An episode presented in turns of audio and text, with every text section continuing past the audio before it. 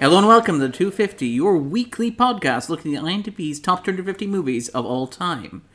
I'm Darren, I'm Andrew. I'm Grace. And this week we're taking a look at the 1952 musical classic Singing in the Rain, starring uh, Gene Kelly, Debbie Reynolds, and Donald O'Connor. Oh yes. Um, it's the currently the 92nd best movie of all time. Um, and it's known, it's regarded as one of the best musicals ever made. It topped the AFI's list, for example. Uh, it ranked as their fifth favorite movie of all time. It's commonly regarded as a classic of its genre. So, what do we make of it? It's it's the top. It's it's one of the top five movies to watch when when hungover, or at all ever. um, the, Andrew the- is not speaking from experience I, I, when he says that. no, I did. The, the, While the, holding a Smirnoff bottle in his hand. no, no, no, Absolutely not. Sorry, you're putting me on blast here. The- All of these the- hosts are 100% the- sober. this this is this is post Christmas party, um, work Christmas as we've established is is um, is A sacred holiday. Yeah, exactly. Um, and is currently recovering, and he didn't know what we were going to watch today. Yeah, the the the um this podcast I think paints me in in in, in, in, a light that's perhaps inaccurate. We do record on on uh, often on Saturday or Sunday morning, so it's it's yes yeah. It, I I don't have a problem. You have a problem. Getting up there, imposing your social norms upon you. So, Andrew, what is it about Singing in the Rain that makes it a perfect movie to watch, while maybe not at the top of your faculties? Oh, it's delightful. I, I feel like Grace will agree. I mean, I mean, I mean, I, you say I, I, that like vaguely accusingly. I, thi- I, no, in- I think Andrew's trying to take focus off him, actually. So, Right. so uh, Grace, what is it about what is it about Singing in the Rain that makes it such a joyous film to watch, while maybe not at the top of your faculties? well, speaking as someone who is at the top of their faculties, um, I just think it's lovely. And like, I, think that's no mean feat coming from me because I'm not really a big fan of musicals in general, but I really love this one. I think it just it has a really infectious sense of fun and life, and the, the really knowing way it sends up a lot of aspects of Hollywood too is um I think that gives it an extra charm if you're really into movies and you know a little bit about that. So, and everyone in it obviously sublime and wonderful and magnetic. It is because it's it's a film that doesn't necessarily have a lot of plot going on. It doesn't necessarily have a tightly constructed story. It doesn't necessarily have a lot of internal logic to it. In fact, it was famously written in the way that a lot of the um, a lot of the musicals around this time were written, which was you take a composer's songbook and basically Yeah. you fashion a film or a narrative around that. So, for example, around the same time, I believe Gene Kelly was doing Gershwin's An American in Paris which served a similar function. In fact, it was it was more highly regarded because Gershwin was regarded as sort of a, a high caliber, sort of prestigious, sort of artsy composer. What Yeah. you do is you would fashion a number of songs uh, from a songbook dating back to, in this case, the twenties, um, and basically structure a movie around them. Because Arthur Freed a juking box musical. if you will. Uh, but that, that's why there's so much emphasis on, on vaudeville, and that's why it's set in the 1920s, well, in 1927, um, sometime around March 1927. Is because the original concept for the film came from Arthur Freed, who'd written a lot of these old uh, musical numbers, um, and basically had decided that he wanted his own showcase musical. And basically sat the two writers down and said, "You're making a movie called Singing in the Rain." They're like, "What's it about?" He's like, "I don't know. You're just going to include my songs in it." We're gonna have numbers, and we're gonna have dames. Yeah. well, well, that's it. Lots of hoofers. Well, that's it. Well, that's that's literally what the writer said when they sat down and got talking to one another. It's like, so okay, so what do we know about the movie? One, it's going to have singing in it. Two, it's going to have rain in it, and just take it A lot there. of dramatic and maybe irony. some dancing too. yeah, possibly Uh, well. uh, yeah, it's like, what are we going to make this movie about? Let's make it about this. this, this situation conversation that we're in right having. now. Well, yeah, it's Yeah. it's funny you should mention this because it, it is a movie. It's about the transition from silent movies to talkies. In fact, like Yeah. the arrival of jazz singer is a major A lot plot of point. in it. movies about uh, about that. Well, I mean, The Artist comes to mind more, most recently. Like, it's a, the the thing about Seeing the Rain is it is one of those great movies, Hollywood movies about Hollywood movies. Um, but it's actually it's one that I think works surprisingly well because it's so shameless, perhaps about it. Yeah. Yeah, it's very fluffy, but it's very funny and it's it's um, like like I say, it's a it's it's it's a joyous movie. It doesn't really kind of take you on a difficult journey um, at all. It it, it, it it kind of just wraps its arms around you and says it's okay. Gives you a comforting. Have some fun. Yeah. Yeah, Well, it is because it is it is a movie that is basically sheer fluff in, in celluloid form. Like it's it's an interesting film because when it was released, it wasn't regarded as a classic. It wasn't regarded as an instant hit or success. It was one of the top ten grossing films of the year, but it didn't get a Best Picture nomination. It lost out to a movie we're probably going to refer to quite a bit in this, which is obviously an American in Paris, which was regarded as a heftier, weightier, more important fare. But this is obviously this is aged a lot better, um, and and one of the issues with it was that it was regarded as too fluffy and too light and too silly, and I think that that's part of what makes it so lovable now. Is the Yeah, fact I mean, it definitely is all those things.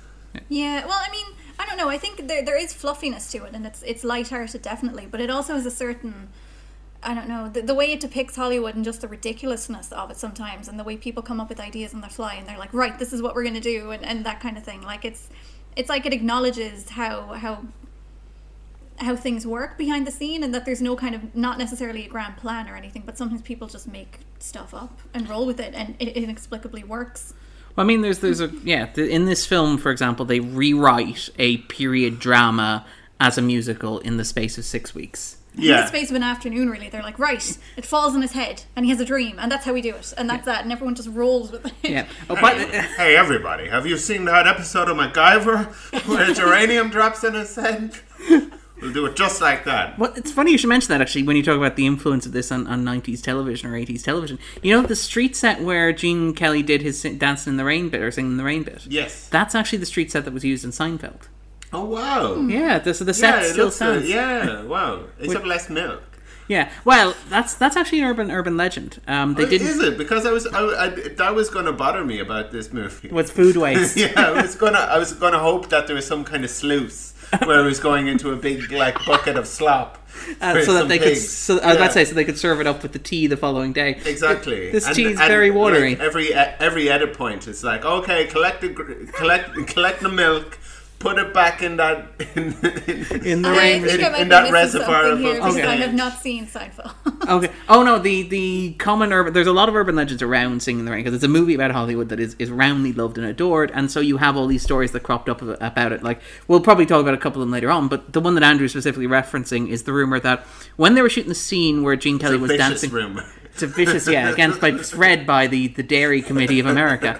But the idea was that it like high on the food pyramid. yeah, yeah. Uh, trying to trying to get the sort of promotion. in sorry, low on the food pyramid.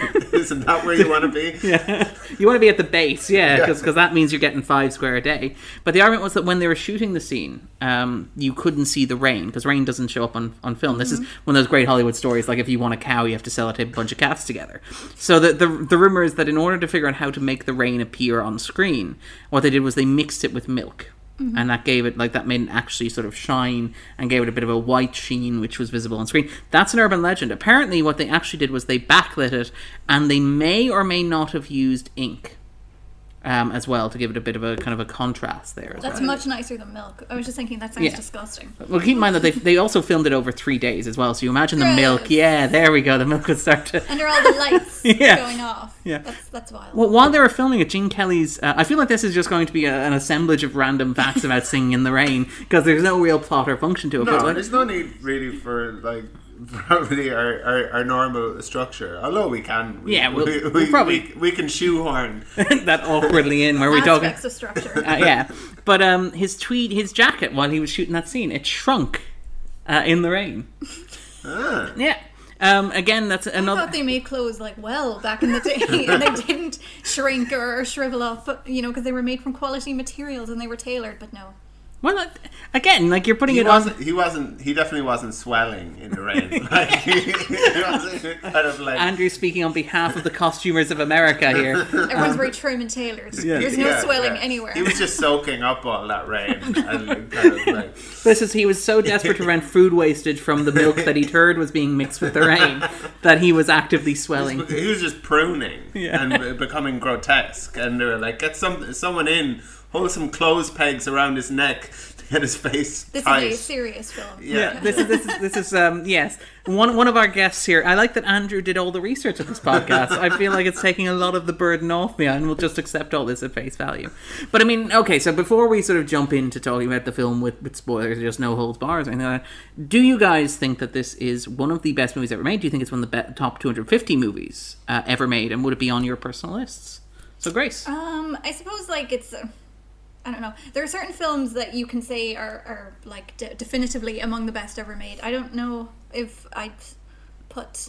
Well, no, actually, never mind. I just thinking about like the state of the list and some of the films that are on it. Yeah, this is what I always come back to with But this. this with is this is the help threshold. films. It's like, is it better than the help or the imitation game? If so, it deserves to get This on the deserves to be on the list, and and often the answer is no because the indignity of being on this list with some of the movies that are. But one thing we can say about this is that because it's an old movie and it's um, aged well and it's endured over the years, at least we can say like it has established itself as a classic that's fondly remembered that a lot of people feel very strongly about, compared to you know the several films on this list that are from like 2014 or or you know very recent. I was about to say, life. as compared to like 2017, like, or yeah. even that. Yes. Yeah, there was a, as uh, somebody I think on the internet has pointed out. Our podcast is basically a modern movie podcast Mm-hmm. with occasional retro Yeah. episodes. Well, they've also Uh, of which out- one you're listening to. Wait until we do a Gone with the Wind one.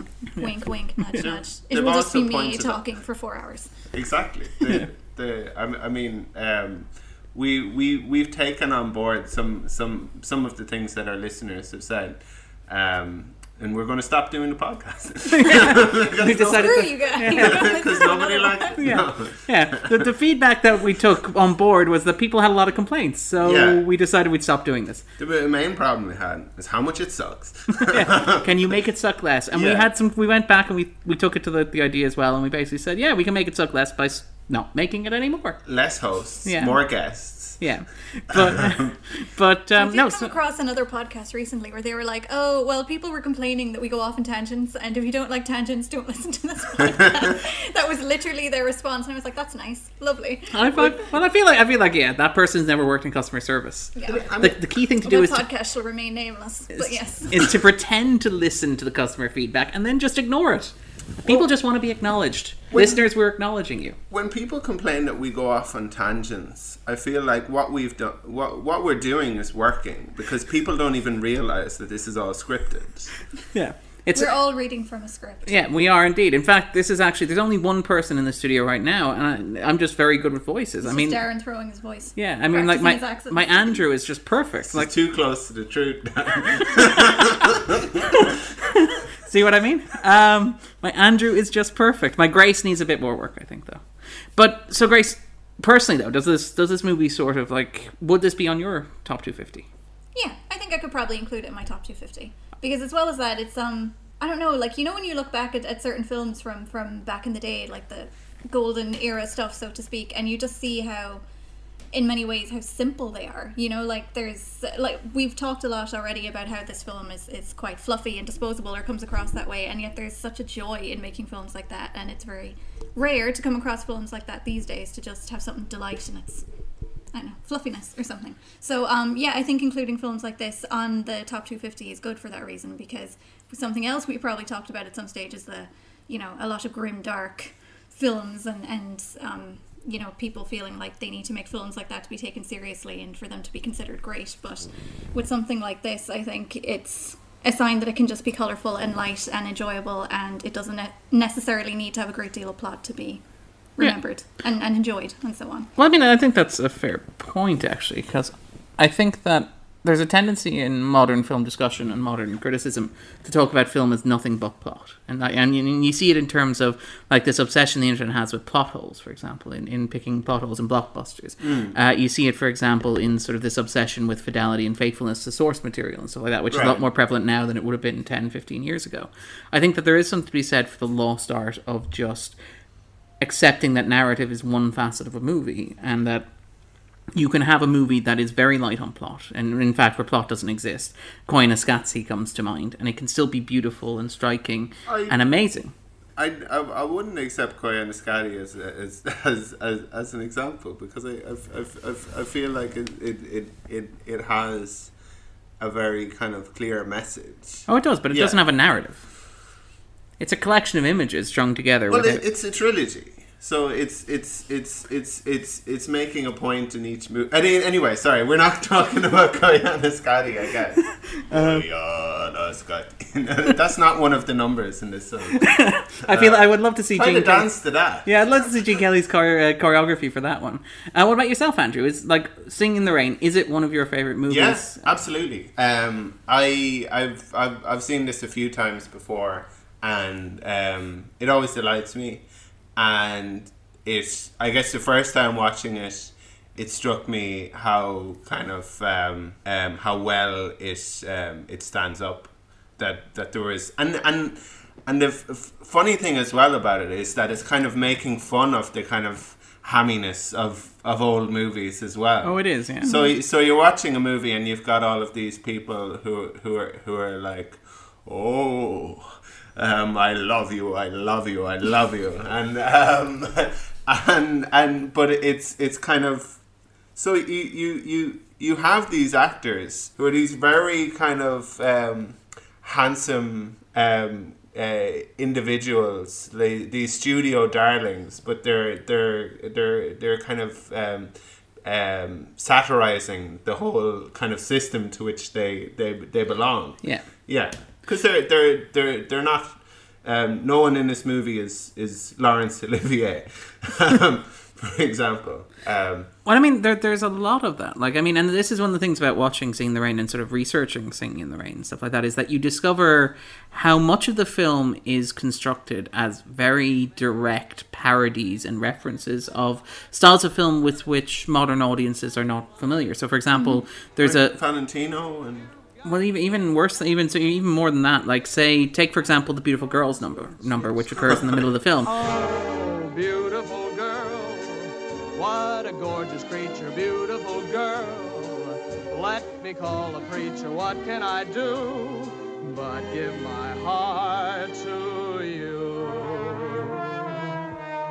A beautiful girls. Yeah, but it, it's a fan, it's a fantastic sequence. But part of why it's so fantastic to modern audiences is because it's so surreal and it's so strange, and it comes like you've had it after the montage where you've established that like Hollywood is moving towards talkies. So you have like these disembodied legs and these bright glittery backgrounds, this guy in a speaker, and it, it's like it's what- like what I imagine acid feels like. Is Yeah. what that sequence A bit is. like that bit in Charlie and the Chocolate Factory where they go through the tunnel and you're like, I- what is Yeah. going on? At Yeah. some point, and this was pre- uh, presumably well before Charlie and the Chocolate Factory, but uh, there were parts of it where it sounded like uh, musical numbers from Charlie and the Chocolate Factory were, trying to creep in there. Yeah.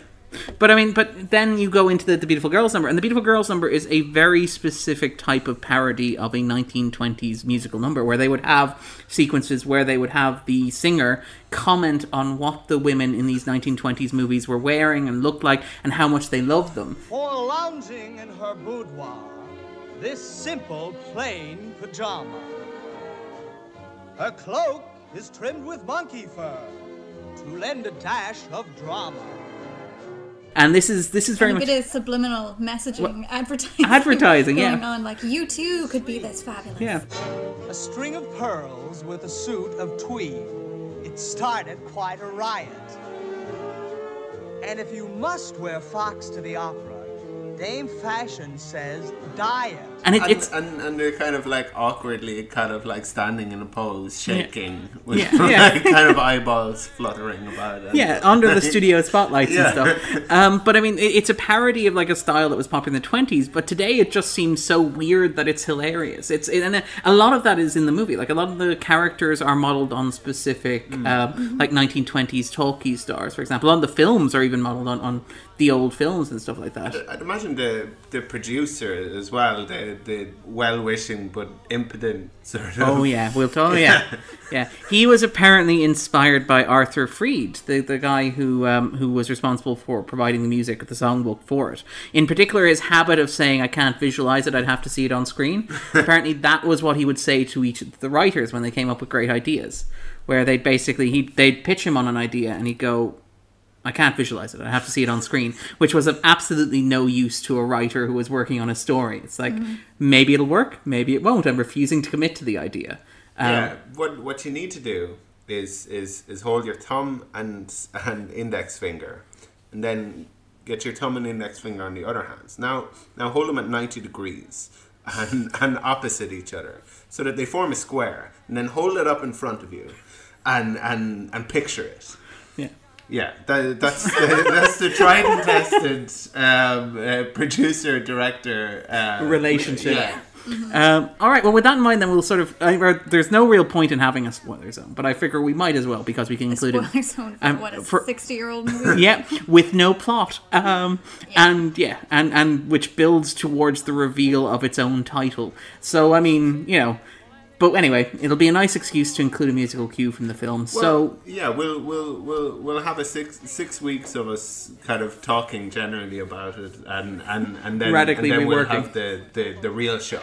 yeah. And then you get a great big custard pie in the face. Make 'em laugh, make 'em laugh, make 'em laugh. Spoiler zone.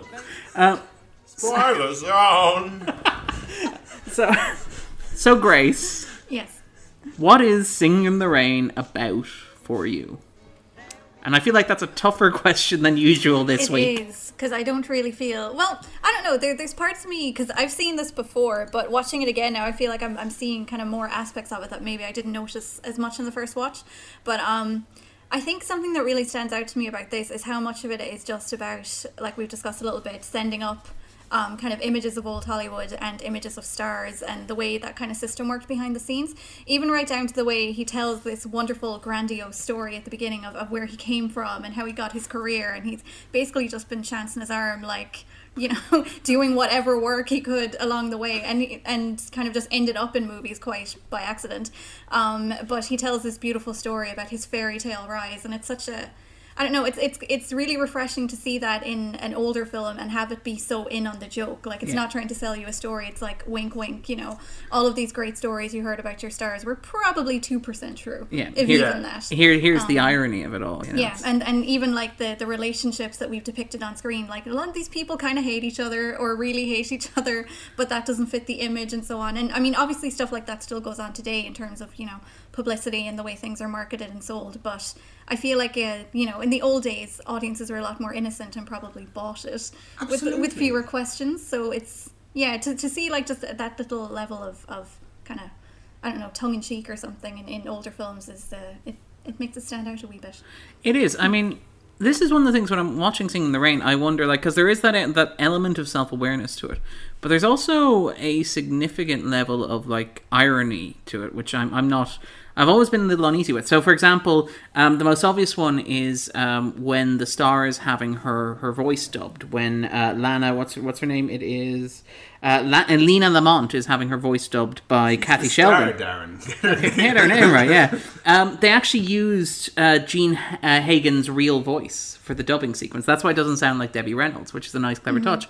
But like the film, in theory, Singing in the Rain is supposed to be about um, this idea of like recognizing the people who make movies who don't normally get recognized. So, for example, Kathy Shel- Selden, who provides the voice of Lena Lamont throughout the film, and basically she's ignored and she's sort of brushed aside, her credits taken off the film and stuff like that. And the big climactic moment at the end is is when basically Don sort of you know pulls her to the front and says, "It's her voice you heard. She's the real star. She deserves to be recognized." Sort of exposing this sort of stuff that was happening behind the scenes, but the way that Hollywood was sort of Can't paraphrase him in your normal voice, Darren. It's simply not allowed. Sorry, go on. And and then on the other hand, you have the fact that like a lot of people working on Singing in the Rain were uncredited. So, for example, the dance assistants, Gene Kelly's dance assistants. Now, a lot of that is down to the fact that like it's a it's a 1950s movies, and so the credits were significantly shorter. Like at the very end. Yeah. Also, you you you like. I feel like in in the in the era of, of this movie and in the era that they're portraying, there was more, but there was more. Well, I say more. There was mystique around um, their stars. Yeah. and and and, and a kind of like a, a, a, a cult of, of of personality that's that's different to what we have now. Where now we have a very kind of um, pervasive celebrity culture, but um, they're all so flawed. And um, we we know every every aspect of their or, or at least their like every um, reported aspect of, of, of, of their lives and there there's there's all sorts of um, tabloids and Gossip and sort of speculation. Yeah, yeah. Where, where there's the likes of um, what do you call that? Um, Cher is always on the cover. Um, it's like the Enquirer. Oh, the National Enquirer. The National Enquirer. when they're not covering like Bat Boy or whatever. Yeah, yeah, and, and it's always um, somebody on on the brink of death, or um, yeah, Yeah. they're or, Yeah, I can think of some specific their life examples. is being destroyed. Yeah, or they're being manipulated or controlled by the people close to them. I feel like, yeah, I don't want to give examples on this podcast though, because that comes dangerously close to skirting libel laws. But I mean, there are examples that anybody listening to this we're, we're podcast could talking think about what the National Enquirer is reporting. But again, parroting that back in relation to specific stars. But I mean, yeah, I, I think you've got a point there. One, No, the- when I when I say Cher was on the cover, it was for her charity work. Yeah. Um, so um, Andrew hurriedly backtracked. It was all good. nothing libelous there. Because Nothing I- to see. Cher, famously litigious. Um, the sun ain't gonna shine anymore, Andrew. The sun ain't gonna shine anymore. Um, but I mean, actually, that's an interesting point with regards to the differences between Hollywood now and Hollywood then. Because I mean, when you watch old movies from the 40s and 50s, it often like it's not just that you have actors who are personas and actors who are recognizable and actors who are brand names. So, for example, when we watched uh, Heat a couple of weeks ago, we talked about like a Pacino and De Niro like having a brand recognition, like putting the two of them in a movie together was an event of itself in the '90s in a way it wouldn't be now because now it's all intellectual properties, reboots, comic book characters. You characters. opened that can of of of um, Impersonation. caviar, like 15 years ago. You can no longer use the contents. You should have thrown it out. Or, Yeah. yeah. But also, I don't think people look at actors in the same way they used to. You know, like whereas De Niro and Pacino back in the day would have been two big heavyweights that people, Hmm. you know, when their name is attached to something, it encourages people to go. I don't think that exists to the same extent anymore. In that you have people who can open pictures the way that they used to. Yeah. Some some people probably still do have that heft with certain like sections of their audience, but overall. I don't think you have the same level of, of like movie star heavyweights as, as there once was. Well, I was thinking of this, and I was thinking like Leonardo DiCaprio would be the only real example I think of an actor who could open a movie these days. When you think about like what he did for The Revenant, you think about what he did for Inception. Um, Directors can still open. that's it, yeah, movies. No- directors No, can. Nolan can open a movie. Dunkirk. Tarantino can Open a probably, movie. Yeah. But I mean, in terms of star power and stuff like that, but even just like when you're talking about how today we're so obsessed with celebrity gossip, like one of the things about like watching 50s and, and 40s and 30s films is stars back then, actors back then, this is before like the method crept in, before you got your De Niro's, your Pacinos, your Nicholsons, Yeah, stuff like that. And, b- ed- ed- ethnic um, actors as well. Well, before, before, before you had um, uh, leading men and leading women of color, you, you, you, you, you had to get past the threshold of them even allowing a, a Jewish or an Italian American. Or to, um, to keep their name, for example, yeah, even on yeah. screen. the- in in the like the likes of uh, Dustin Hoffman and um, Al Pacino and Robert De Niro, they kind of like came through at a certain point. Where before that, you had these these um, these kind of um, small roles for the likes of Anthony Quinn, where he plays every Mexican, every Turk, every Greek, um, Every non-white guy, yeah, Exactly, pretty much. yeah. Don't forget Yul Brynner covering every ethnicity under the sun for years. yeah, Yeah. exactly. and you, you have that sort of style. But I mean, when you look back at say the 30s and the 40s and the 50s, you would have these personas. Like actors didn't really seem to act uh, in in the way that they do now, and like it wasn't like you didn't have the method or whatever. You didn't have like immersing yourself in the role. It was more like an actor played a variation of their persona each time. Like you look at say you look at say Bogart, or or you look at say Cary Grant, or, or that sort of stuff. Clark where Gable. or Clark Gable, where the issue with him not like there, there was a thing about how they didn't want him to cry at a certain point in Gone with the Wind because it went against his really manly persona. Yeah. So- And, I mean, it, it's kind of interesting to see, like, with Singing in the Rain, you sort of have that with, with Gene Kelly. Because I think Mm-hmm. one of the things with Gene Kelly was he always seemed, to me anyway, I, I, and again, I, I don't know much about his, his biography, and I, I wouldn't consider myself a Gene Kelly expert.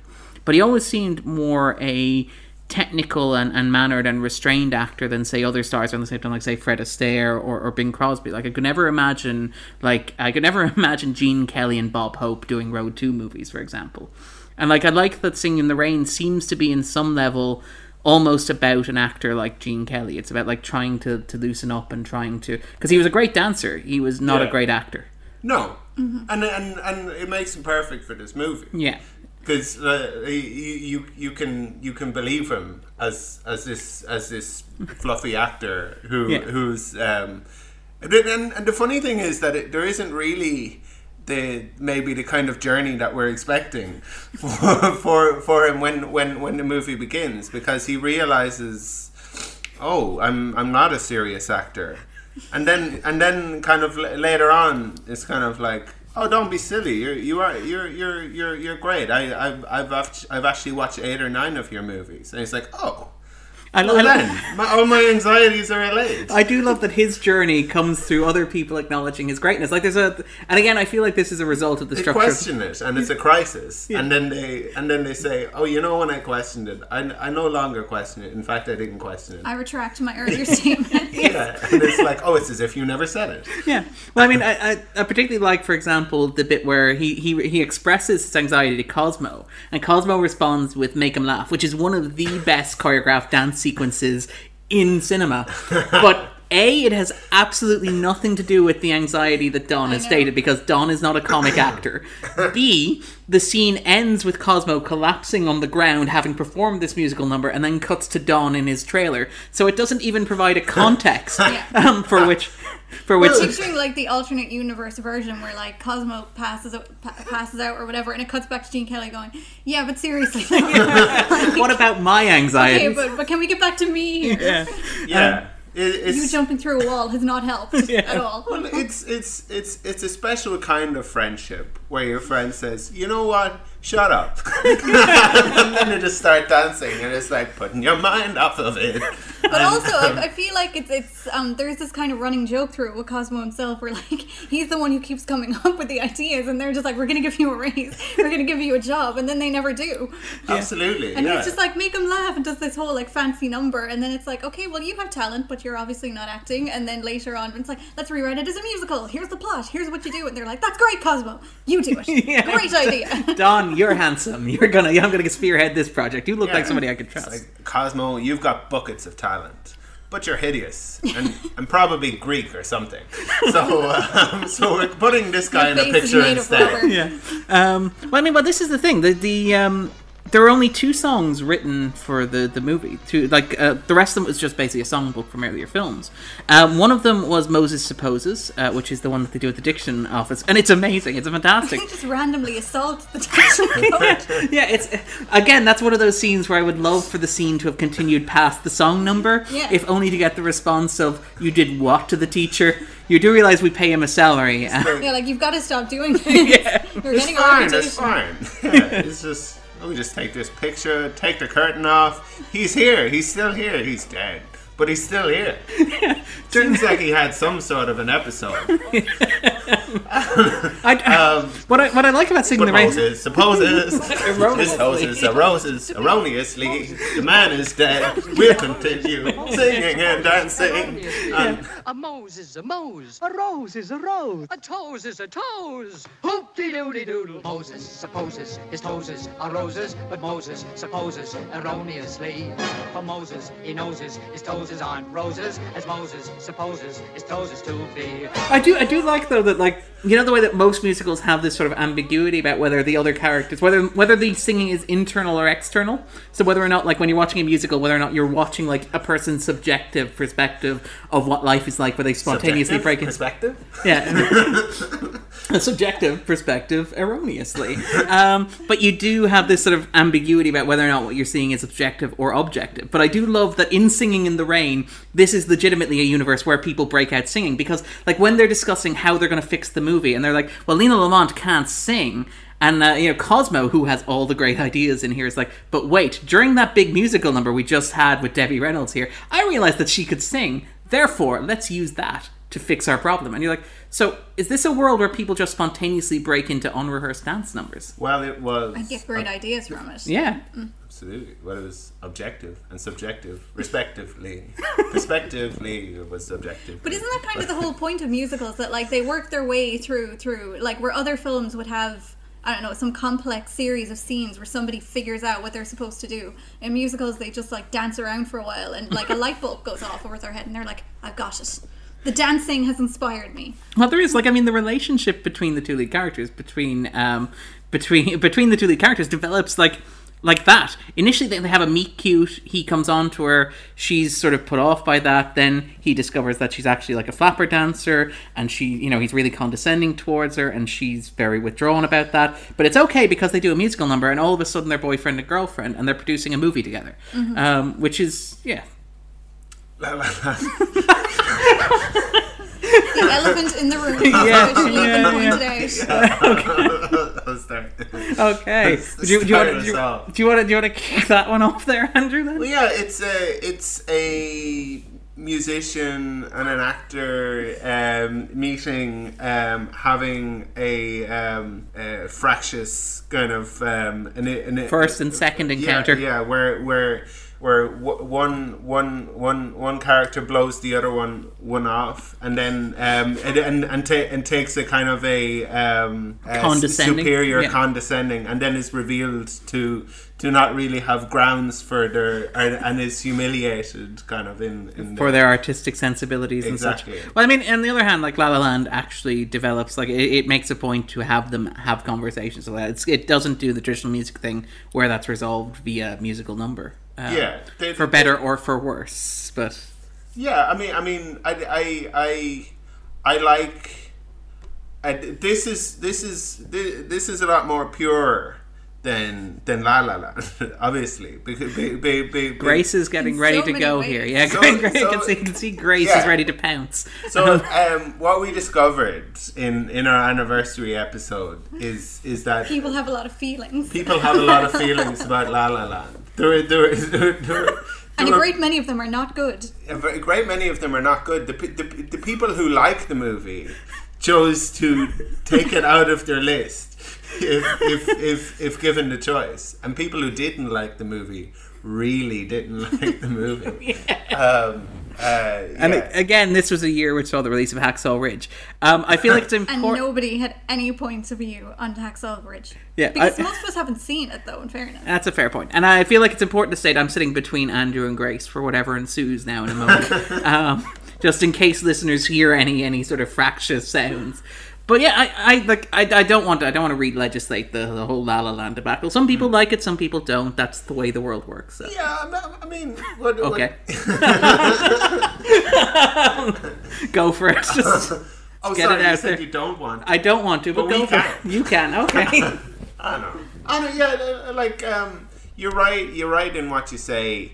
That La La Land goes to kind of more lengths and uh, depths, I suppose, for better or worse. Yes, and and and it there while while while while while there are kind of familiarities between the two in terms of kind of the way the way their initial relationship is framed and also in terms of like some of the color and some of the kind of song and dancing but the the the the obviously the singing and dancing in this movie is far superior Oh, yeah. yeah, Yeah. and it, it's it's easier to um it's easier to to to teach somebody to to to to dance for a short dance number than it is to make somebody a singer Well- um and I I, I guess in in this movie it, it, it comes across that these people are um, are fantastically talented.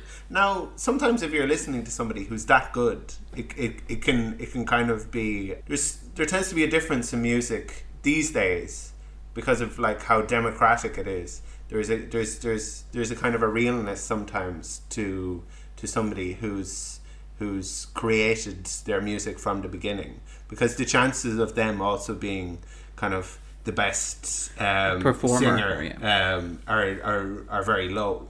Versus um, if you take something like Pop Idol, that's identifying people who, who don't necessarily have to have ever created anything, Yeah, but, but who, who have it. these beautiful voices where they're they're almost kind of past the point of, of uh, like like it's kind of you know the uncanny valley problem with yeah where it, it's it's it there there there there's It's hard to believe they're human too beings, polished, yeah. kind of like but that's by kind of contemporary tastes Yeah. whereas back in the days there were composers and and then there were the performers Well, I mean, well, yeah, Yeah, well, I mean, Gene Kelly would have choreographed. Now he did have two choreograph, two choreography assistants who weren't credited on the film, as I alluded to earlier.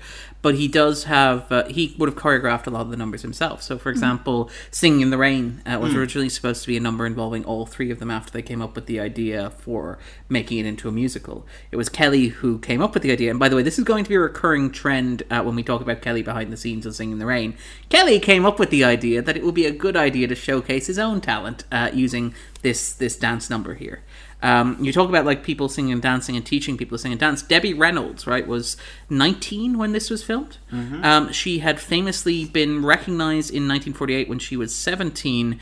Um, in a there was a disagreement between talent agents about which studio with which she would sign, um, and apparently Warner Brothers won her in a coin toss, uh, just in case. Toin cost? A coin toss. Thank you very much, Andrew. I Um, like the I like the toin cost scene in this in this movie. yeah, well, the bit at the end during the Broadway melody. With the- toin cosplay. yeah, um, but you do have like, Toying with our emotions.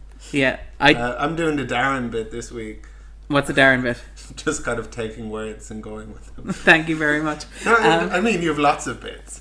Um, but yeah, there, is sort of like in case you want to romanticize like the studio aspects of this film. Like I mean, Debbie Reynolds uh, won her contract with Warner Brothers uh, in a in a in a coin toss basically, and this sort of idea being managed and traded like horses. Like this idea that performers like Gene Kelly when he made this movie was under contract MGM and he really didn't want to be, and a large portion of first of all a large portion of the film parodying MGM specifically is a result of Kelly wanting to be released from his contract.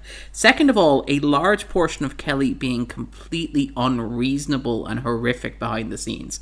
Um, he famously, during the sequence where they did the Good Morning dance with uh, Debbie Reynolds, it was her first big showcase in the scene in the in the film. He danced her straight for 14 hours to the point where her feet were bleeding. Um, he yelled at her to the point where she hid under a piano in the studio and cried, where she was found by Fred Astaire, who helped teach her how to dance. And then he kicked the the. Um, sorry, I shouldn't make fun. But um, and then This this this is terrible. and Kelly then later on in production would yell at apparently um, Donald O'Connor found him nearly impossible to work with for the first couple of scenes up until the bit where they performed it was Moses Supposes was the point at which Kelly came to recognize that oh, Donald O'Connor was actually a good performer and somebody he could trust in the scene but he would yell at him. And apparently he would yell at O'Connor because after he yelled at Reynolds and made her cry and made her hide under a piano where Fred Astaire found her he was told that doing that would cause the production to delay and would cause it to run over. So he was like okay who else can I take it out on? I'll take it out on Donald O'Connor then apparently yeah he was really close to unworkable this for all the film is like a joyous celebration of movie making um, it was apparently an ordeal to make behind the scenes. Reynolds has famously said that the two hardest things in her life were one, childbirth, and two, making Singing in the Rain. And she's phenomenally proud of it. She bought all the props. Her house is stuffed full of like costumes and sort of records and props from the film itself. But like, it was apparently a horrific experience for anybody working on it. He's believable as Uh, Gene Kelly. Like, like the, uh, yeah, I, I I can totally buy that. Like every every every every, every He does give you a certain air of being a bit obsessive or something. Yeah. Like you want to talk about having a different persona on screen to what you're like in real life. Like he's so smooth or something. There's the really intense choreographing gone into his performance there. Yeah. Like not not just the dancing part, but the performing part. So, Even like, the bit where he's walking and he's throwing his hands up in the air, like there's a sense when you're watching Kelly that everything he does, he's thought about and figured out Yeah. and sort of reasoned through. he's one of those. Yeah, yeah, that's it. He's a Type A So then off screen, you think like as soon as the the camera stops rolling, he's just like "Mm, yeah, running around yeah. People. You you imagine there's something kind of vain and psychotic about him. the, the, the, the, That, that the- seems to be a thing with dancers. Vanity and psychosis. but I mean, as, I was about to say, as opposed to like actors in Hollywood in general. um, but I mean, but with dancers in particular. well, I suppose actually the level of control that it takes over your body and your movement and your rhythm and stuff like that. Like, um, famously, um, and again, I feel like, and Gene Kelly, we should stress, fantastic performer. He's really great here. But during He can't sue us. He's dead. He can't sue us. He's dead. Um, but the climactic season, the the Broadway uh, musical bit, which we'll probably talk about a bit uh, later on. But like to give an example, Cyd Charisse, uh, who dances with him there, right? She is taller. She was significantly taller than him in, than him in Oh, real you life. can see that though. Oh, you Oh, can you- see them really trying to hide it. Guess who choreographed that dance number? Gene Kelly. He arranged it so that they would both be swaying and Horizontal for a lot of it. yeah, so they would be and there's s- a lot of distance between. Yeah, they would be so- swaying and bending, and he designed it so that her height over him would be obscured in the movements that they were doing. Um, he tut. he's very much like there's a sense that he is really, really focusing control, and I think that does shine through in his performance here. Like I think that you can see why Kelly never became like a like Kelly was a fantastic actor. He was a, a really great performer. Like I mean, but he never became a screen persona in the same way that you talked about like Gable or you, you talk away like Grant or whatever because he doesn't have that sort of loose freewheeling sort of personality. Yeah, it And always You can't imagine being very personable off screen Yeah. because I think there's a, a lot goes into constructing an on-screen persona, but you need to be able to sell it off screen too. And you can just imagine him like being in an interview and kind of just like freezing up, like, "No, you don't understand. Like this is this is so particular." Yeah. kind of thing. And it's like, okay, never mind. I, yeah, I don't know. I, I, I, I, I imagine, I imagine off screen when, when, when, when he's presenting himself to probably like publicity or something like that. I can imagine him being just like the, the Don the- Lockwood, yeah. in, in, in, in the beginning where he's like dignity, Yeah. always dignity, um, and and, uh, and and just like broadly grinning and and kind of But like, having that uncanny quality, like I mean, Yeah. you talked about the uncanny quality of like people who can sing so good. There is like, and I, it's a, gr- I think it's a great performance. I'm, I'm not going to lie or exaggerate or say under. I'm not. This isn't a criticism. It's more an observation. Yeah. But there is an almost uncanny quality to Don Lockwood where it seems like like he's trying really smile's hard. been Yeah. screwed on. Yeah, he's trying really hard to be an affable celebrity. Like it's, and again, it's like uh, it's like the dancing. It's like when you watch Gene Kelly's dancing. There's a level of precision and manneredness to it. There's a sense that every action, every tick of the mouth, every sort of half grin has been carefully rehearsed and sort of like you can imagine him being in the trailer rehearsing smiling. But it, it works really well um, for this movie. And the funny thing is, I feel like we alluded to it a little earlier, is that if this were going to be made now, the movie would have to address the emptiness in his soul.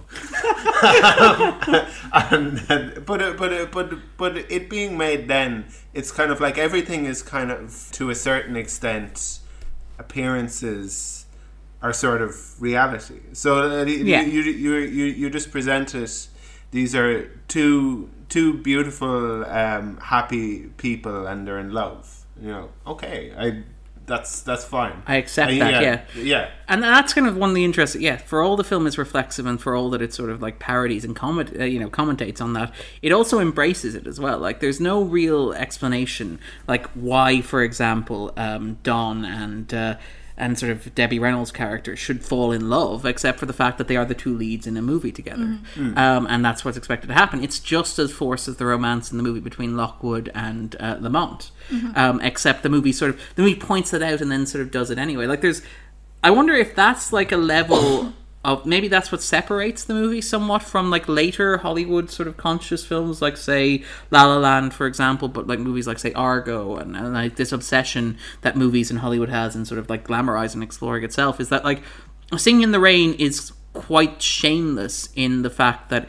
it doesn't try to excuse it, it it touches on the issues with hollywood. It touches on like its exploitation of stars and all this sort of stuff but it never tries to really answer for them. Like for example one of the issues with it is that like for all the movie sort of touches on this exploitation of, of labor and, and how debbie reynolds character is basically exploited and she's going to be kept off stage and she's going to be under contract for the studio for five years and her life's going to go away because she's being victimized right? The film structures it so that that happens at the hands of another starlet uh, lamont as opposed to happening at the behest of the studio, which would probably have been what would have happened in real life. Oh, but the mm-hmm. studio's has it tied. Yeah, yeah. You I have don't like know what to do. There's this point on the one hand, and then on the other hand, there's a second point. Yeah. I don't know what to do. I'm only an executive. I only no run this. power and influence whatsoever. I only run the studio. I'm completely powerless to the whims of my actors because that is how Hollywood works in the 1940s or like 1920s even. Like there there is a sense that like Singing in the Rain is deliberately toothless in how it handles these things in that like it it presents the studio system and it touches on the issues with it, but it doesn't really do anything with it. And maybe that's why it's so good because it rather than trying to excuse it or explore it, it just brushes past it. I don't know. Thank, thank God, studios these days have have really um, like no, sorry, I'm not going to. Uh, yeah, but it sometimes comes across that, that, that maybe things haven't changed too much when No. when they decide to. Six weeks out. We can fix this movie. Yeah, Um, uh, without changing the release date. Yeah. yeah. without changing. Not that we're thinking of a particular big budget movie that's released at the moment and it's a Just freaking digitally disaster. remove your mustache. Yeah, What could possibly go wrong? yeah. Um, I do love that the, the visual effects artists were like, no, the obvious solution there is to shave his mustache and digitally insert it Yes. on the other film, Much easier. or or you, or you could just let him shave it. Wait a couple of weeks, grow it back, Yeah. or shave the mustache in the other movie, or give him a mustache wig. Yeah. They have those, right? But like Henry Cavill is pretty hairy. Like it would have grown back pretty fast. He's not one of these these lads that like you know they have stubble for six months before they get a beard. Yeah, I mean, and it's a it was a prominent mustache, and it grew quite quickly. It's like, yeah. Um, sorry, we are we are we talking about we are talking about Justice League, and we are talking about Henry Cavill's mustache, uh, No, which is um, I think the thing with Singing in the Rain is that there's probably a certain acknowledgement of the fact that like audiences, certainly back in the day, and probably to a certain extent today, don't want to see things like see the reality of the way things are. Like Yeah. they might accept kind of a nods to it here and there, or, or more than a nod to it, as is in Singing in the Rain, but also acknowledge that the the story and the fantasy and everything else is what they actually want at the end of the day. They don't want to go home feeling bad about themselves. So yeah, I think it's it's kind of interesting in that the film kind of openly says this is all nonsense kind of thing. This is all a fantasy that's been dreamed up, but it's also like you prefer the fantasy to the reality. Yeah, I, I, mean, think.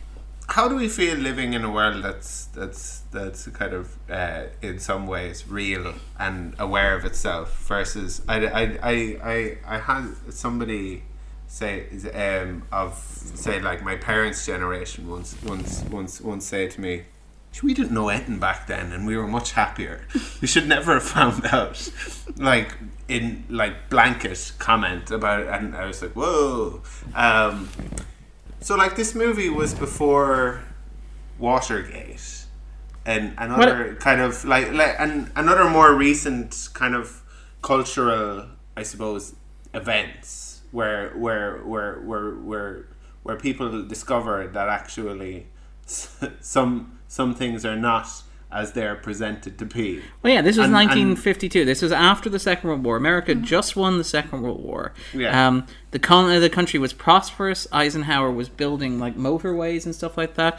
The the Cold War was only just beginning to heat up. There was a sense that like the generation who had won the Second World War had like fought for democracy. They come home. They were turning a profit. They were suburbs were being developed. There was a sense of the movements like say civil rights or feminism. They were on the horizon in the 1960s, but they weren't there yet. There was no upset the established order of things. Mm-hmm. There, Like- there was no suspicion against that. Well, there, there was less of a suspicion. There was less of a mainstream suspicion against that narrative. Whereas, Yeah. like Yeah. these days, there, there, Yeah. it, it Suspicion seems like is the norm. the ma- yeah. But loo- looking back, we can retroactively see the roots of those movements, and we can see that like the conservatism of the fifties was, you know, oppressive and sort of suffocating to anybody who was not a rich white man, basically. But in the context of the times, it was very reassuring because it was basically like the American century began with the end of the Second World War, and this was the early years of that. Like we, they were already talking about like putting men in space uh, and putting men on the moon, and there was this idea like of, of believing the establishment and trusting the government. Like again, Eisenhower was president. Eisenhower was one of the men who was considered responsible for winning the Second World War. Like so, there was. It wasn't that you. It wasn't just that you didn't question authority. It was that authority was trustworthy and sort of like respectable, and like you wanted to believe in things. I would like to think, and maybe this is me being terribly naive. I would like to think that um, some of the wholesomeness of the fifties was genuine, and that it wasn't just in the sixties and seventies when we found out about these things. It was also in the fifth, in the sixties and seventies where these things started coming to the fore. Like, like, like, like the the the the, Well, I mean, the the- in the- horrible comments made made made lately, where it's like, this is not to excuse my behavior, but it was the '60s and the '70s. Full stop. um, I, I feel like though the the reason that you're getting those statements is because the people who were doing those horrible things in the fifties were dead now. Really is the issue. I suspect. I, I mean, I, I I understand the appeal of the Or- fifties, or we'll never see, the- like whatever maybe scandals from then might might never see the light of day. yeah, well, video camera and tape recording were more expensive back then, and all this sort of stuff, and they were more tightly controlled. like a gramophone, and like a record. An etching of, of Yeah. yeah, um, what what Richard Nixon got up to. Um, We've got a, a very elaborate dress to, to put this on wax. yeah, but um, no, I, I I do I understand the appeal of wanting to believe the fifties were wholesome and good, but I also understand like I'm wary of that in this day and age where you have like nostalgia driven by the idea that like the past was golden and perfect and That's- it was a better better place. That's why I say. That's why I say. I, I, I, I feel like I feel like I am being naive, but I'm curious about like what, uh, how how how were things um, back then? Yeah. As as in what, what, what, like this movie seems kind of like um, out of the context of our times. Yeah. completely. Oh, and, yeah. and and and um, and is that because there was um, a, a a kind of a trick being played on people back then, or is or is it be- um, partly because it was a more innocent? Well, Well, in, in innocent in both senses, I suppose. Yeah, but I think that's something that's very interesting if you look at decades of cinema as they progress and how they're very much a response to their era and their time and the the conditions in society at the time that they were made. So something like this, which as you were saying is is is very even though there is a certain kind of maybe not darkness to it, but you know there's something knowing about it. It's not just a, an empty fantasy, as it were. Um, it's still kind of it still hews by that standard too that like it still gives you the, the happy ending and then like the idea that people are inherently good at heart and the right thing will will prevail and all that sort of stuff. Um, and then you see as kind of as time went on and people were less enamored of that image and less willing to believe it. Because i do think the fact that it was made in the 50s is important because um, I think after something like the war, when everything that people had taken for granted was so uprooted, and and you know the but the aftermath and all the horrors that happened during the war coming out, I think people really needed to believe in just wholesomeness and goodness and hmm, happy endings and so on. And then as society got more far removed from that, and possibly more capable of dealing with darkness, is when people were more open to hearing about the dark underbelly, which has probably always been there, but there's less of a willingness to confront it. I think when everyone is collectively traumatized. Well, I think So- there's also an argument though that the Second World War it was traumatic and horrific, and I mean Eisenhower made a point to record and document the atrocities committed, Mm-hmm.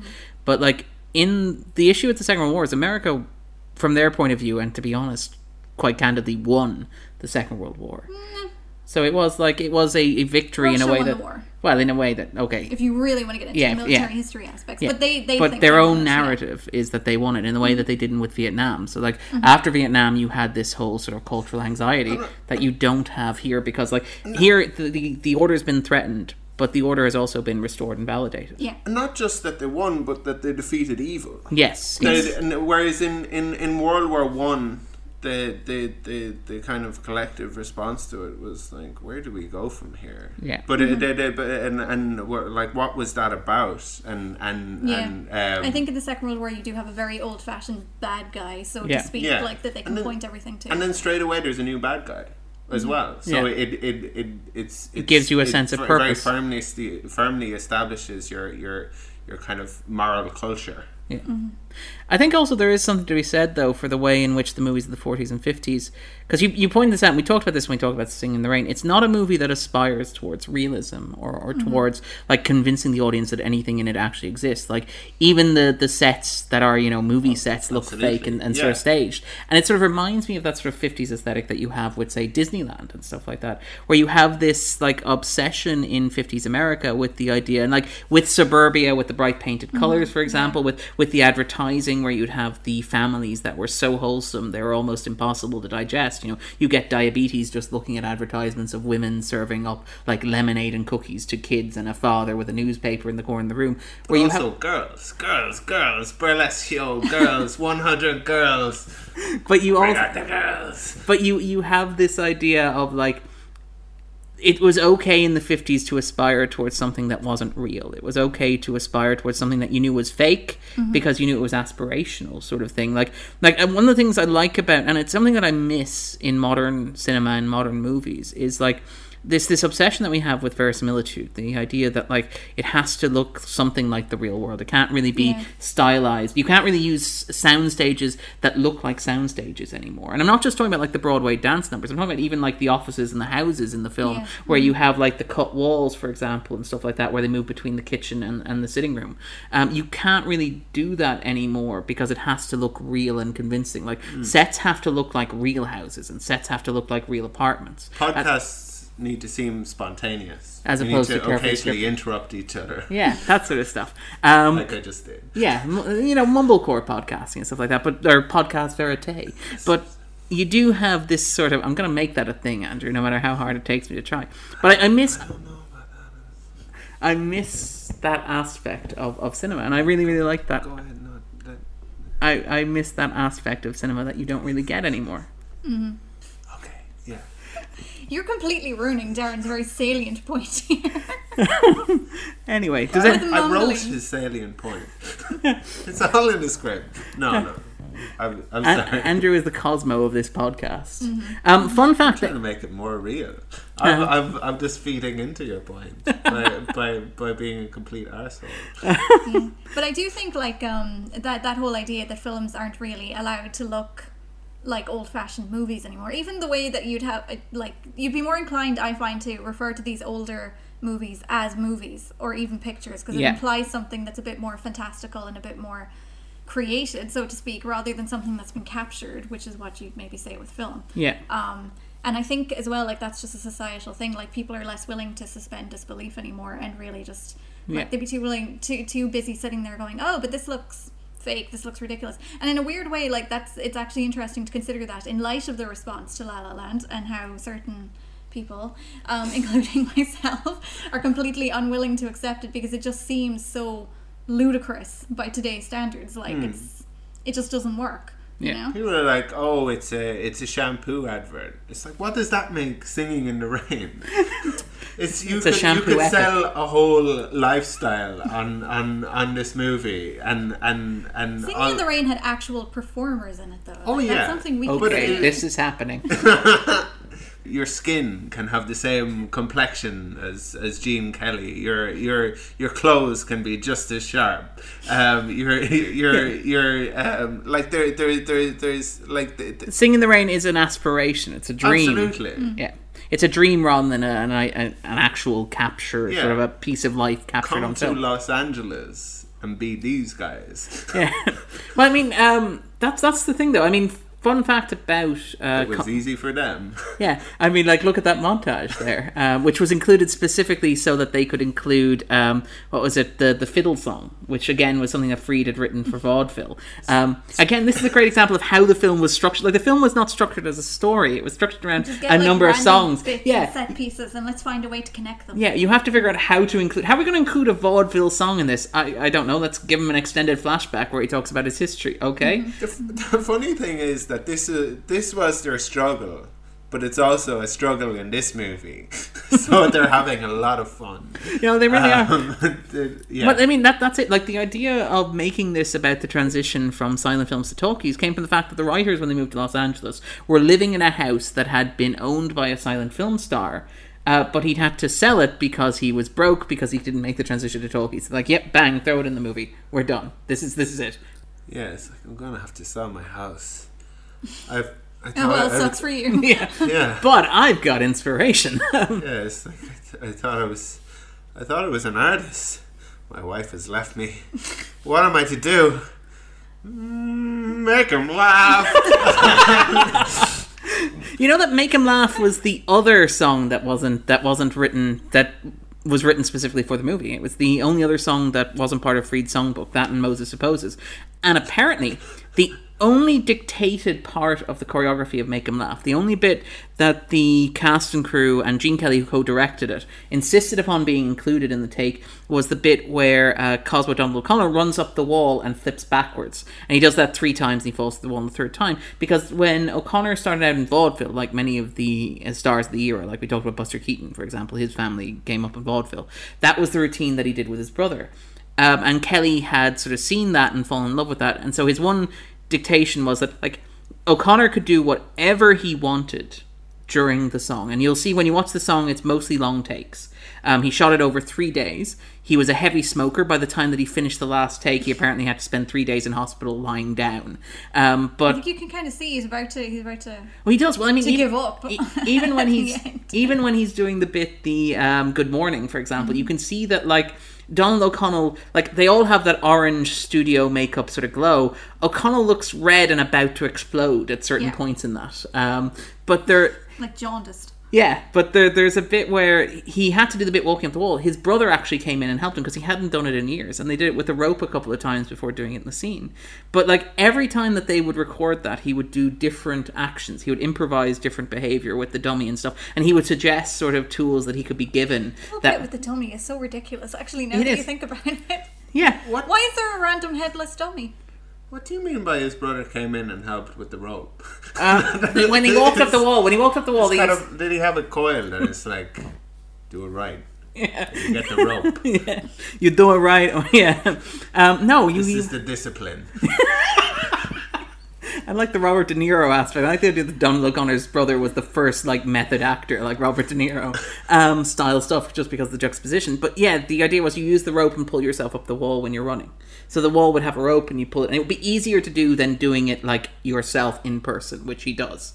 Because he hadn't done it in years when they were filming it. Surprisingly hard to run up a wall and do a backflip. Who'd Yeah. thunk it? Um, yeah, we're not demoing that for the No, no, podcast, no, no, Andrew. no, no, no. You'll just hear a crash. I just oh wanna God, try it coming out. once. yeah. Just one time. Just pick a wall. Um,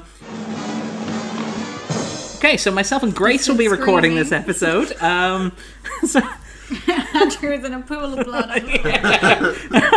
turns out those walls are surprisingly solid. Um, who'd have thunk it? Andrew is not as flexible as he thought he was. Yeah.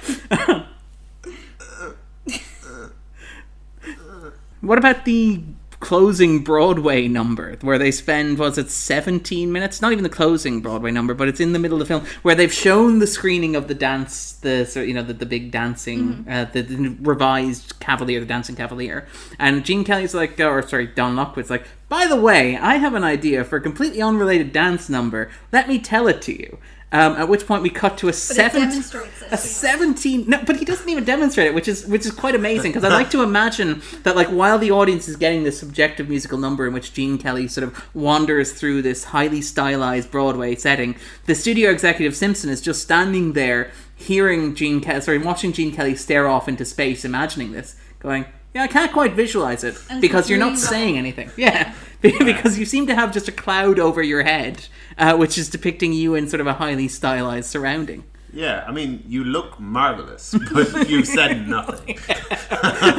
Cosmo hasn't even spoken for There's only so much I can read from your eyes. Yeah. You're very alert. Yeah, you're very, eyes. very good at communicating with your eyes, but I'm, I'm not quite getting it. I can't quite visualize it, but I do. That's a wonderfully surreal sequence. It ran six hundred thousand dollars to shoot. Jesus. It accounted for almost a third of the film's budget, and it Load of money back in the day. it is, and it ran over. It ran. It, what ran the film over budget in the end was that the inclusion of that sequence, famously stitched into the last minute. Like the reason that Cyd Charisse is there is because Donald O'Connor was under contract to appear somewhere else.